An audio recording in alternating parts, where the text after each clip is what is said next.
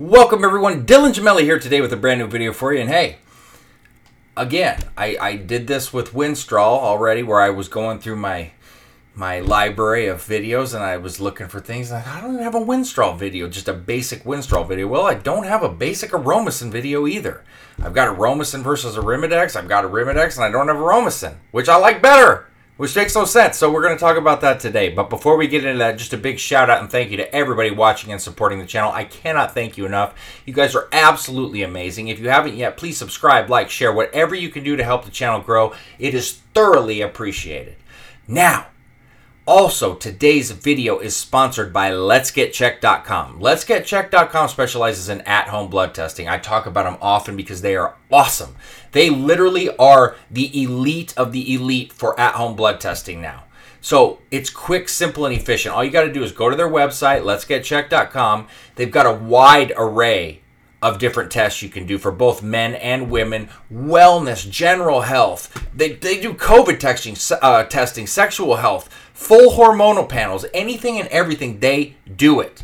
Now, you can use the code Gemelli30, save yourself 30% off so you can buy even more tests. Order your tests, have them shipped to you. You can get them sent either priority mail or overnighted.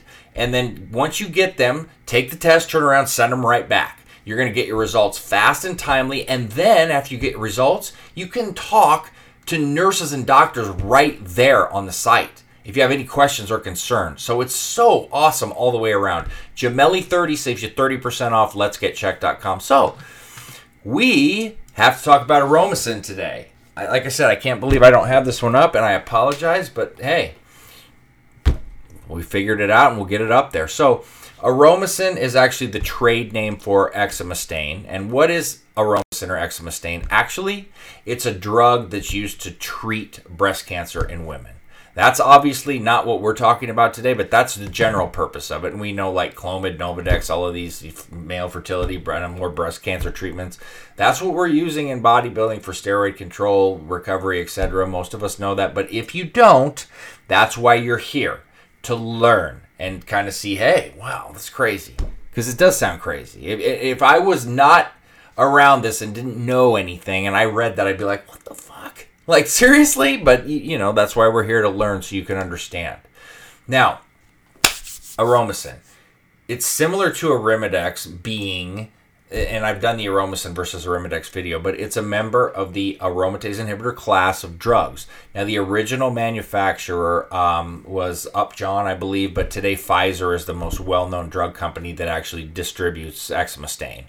Um, now, it actually wasn't FDA approved till 1999. That's why you never heard of it a lot in, in old school bodybuilding, etc. And and it's become extremely popular across the, the world for menopausal women. But before we get into bodybuilding stuff, we got to talk about the science of it. Now, it's a suicidal aromatase inhibitor. So that means it actually permanently is going to disable the aromatase enzyme once it binds to it. That's why we call it a suicidal inhibitor because it, it kills the estrogen. It's going to prevent what currently is bound enzymes from rebounding. So that's what separates it from Letro or Arimidex, essentially. So, when you use other aromatase inhibitors, what do they do? What's the difference? They temporarily stop estrogen from aromatizing, but when you stop taking them, those same exact enzymes can sometimes rebound, and that's why we talk about estrogen rebound in cycles. That's what happens and why. So, it's nice to understand what actually goes on there. So, this explains why some steroid users actually experience gynecomastia after their cycles when they stop using their aromatase inhibitors. One of the reasons why I like Aromasin in my PCT, just one of, and I've talked about that before. Studies on breast cancer patients have shown Aromasin reduced estrogen levels up to like 85%. Now, let us talk about the bodybuilding while a lot of us are here. Certain anabolic steroids are going to convert to estrogen in the body, like we know. So, like your testosterone esters, D-bol, certain nandrolones. These are just some examples. Um, and then there's others, but these are the main examples. If you don't control your estrogen, you're going to run the risk of developing several different types of estrogenic side effects gynecomastia, water retention, uh, increases in blood pressure, heart problems. Um, you're going to have excess weight put on, sensitivity to sodium, there's a domino effect that can occur if estrogen gets out of control. I mean, think about carrying like two gallons of water extra around a day. You do not want this feeling. It's it, you. A lot of people get depressed when they have high estrogen. A lot. Um, sexual side effects, and, and like I said, the sensitivity to sodium. You're gonna feel run down, tired. Your blood pressure is gonna be off the charts. Lack of motivation.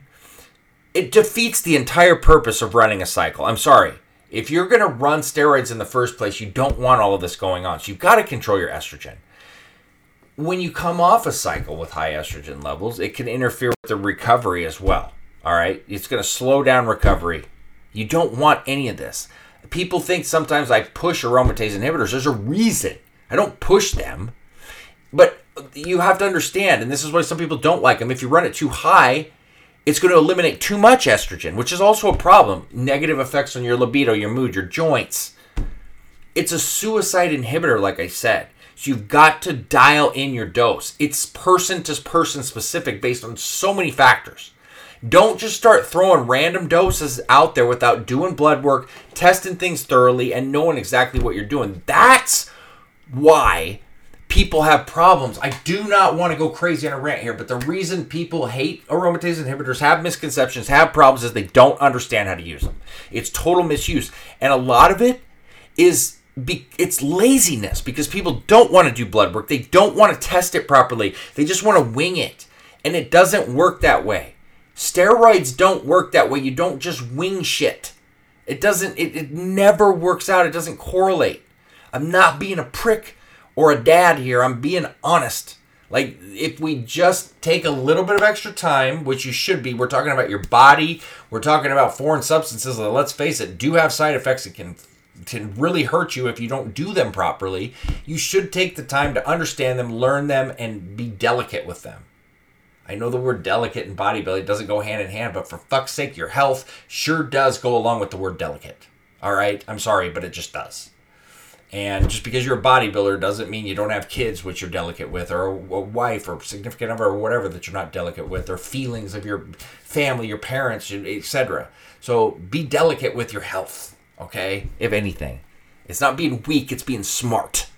Now, Aromasin versus Arimidex. As I said um, earlier in the video, I have this video out. Make sure to check that out because I really go into detail, which I'm not going to do here. Um, the main advantage that that I have for Aromasin here is that it's going to prevent estrogen rebound.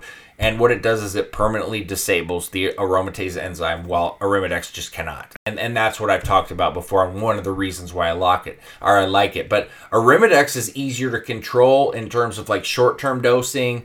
So with shorter cycles, for instance, under 8 weeks, there's no need to just go crazy and kill off your whole estrogen for a lot of people. I would still need it cuz I'm extremely estrogen prone, but it's t- that once again, this is general things that I'm talking about. All right, it doesn't apply to everybody.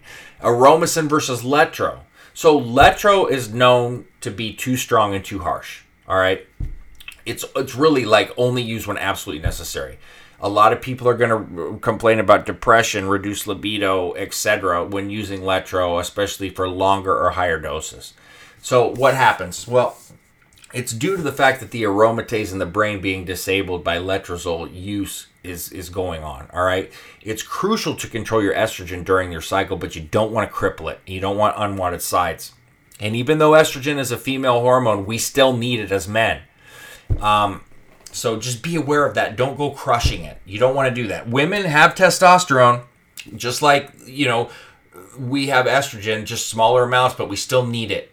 So in bodybuilding and steroid use, the side effects with the are pretty rare if you're taking it properly at the appropriate. I'm talking side effects from just taking it normally and not crushing your estrogen. I've seen a few people that have complained about joint pain from dryness because it can dry you out. And so just lower your dose if that's going on. And if it continues, then it just may not be for you. Now, the side effects with females are a lot different and they're more common because even though the doses are similar, uh, the female body's going to react a lot different than a man's is to an aromatase inhibitor. And, you know, females generally are going to be taking this a lot longer than we are, especially if they're needing it for other reasons like breast cancer. So, you know, understand that there's a risk anytime you take these things, especially if you don't use them properly. And that's why I'm trying to coach you and teach you how to properly go about using them. And that there's a lot more than me just throwing out a couple numbers and saying, okay, go run it. That's just not how it works. It's just not. There's no set doses because everybody's so different. So understand i'm going to give you general dosing right now but that does not in any way shape or form mean that's going to work for you. This is general dosing good starting points. Good starting points with aromasin 12.5 milligrams every other day. But like i said this is so general i like i need it every day when i run a cycle of even small amounts of estrogen converting compounds which i rarely rarely you're, you're probably never going to see me run again to be honest with you um, but in the past you know my test even my test, I won't even take it over 200. I don't find it necessary, but that's me. And I'll start getting side effects if I go a little bit higher than that. You've got to utilize blood work, whether you're experienced or not, because things change, especially as you get older. You start having weird reactions to things that you maybe you didn't before. Experienced users are going to find a dose, a sweet spot, and it's generally going to work. But like I said, things change over time. Just remember that. Like, the way that your body responded when you were 30, it's not going to be the same when you're 40. I can tell you firsthand. You know, blood work is everything here because without blood work, we're just guessing. We're literally just guessing. It might be a good educated guess, but it's not a guarantee. All right? We're all so different. So blood work, blood work, blood work, blood work. Please. I, I implore you, if if anything, just stay on top of that. Now the half-life is like 25, 27 hours, so you can easily get away with every other day dosing. All right. Um, you can do it once a day just fine as well. But every other day is what most people do. But once again, like somebody like me, I need it every day. Or like, you know, I'm telling you 12.5 milligrams every other day. Let's say you find that works for you. Well, then you could do 6.25 every day if you like, or stick with the every other day. it just depends. So just remember be cautious, be careful, and don't just wing it and, and put in the time. I won't continue to beat a dead horse and repeat myself. I, know you guys get it. I'm just stressing it because it it's of concern and it's a problem I always see. But look, utilize these to your advantage. Don't misuse them, and they'll be very beneficial to you. Misuse them, and you're going to be one of those people out there posting about how nobody should use them and this, this, and this, but that's not true either. So, that being said, stay tuned for plenty more to come. Dylan Gemelli signing off.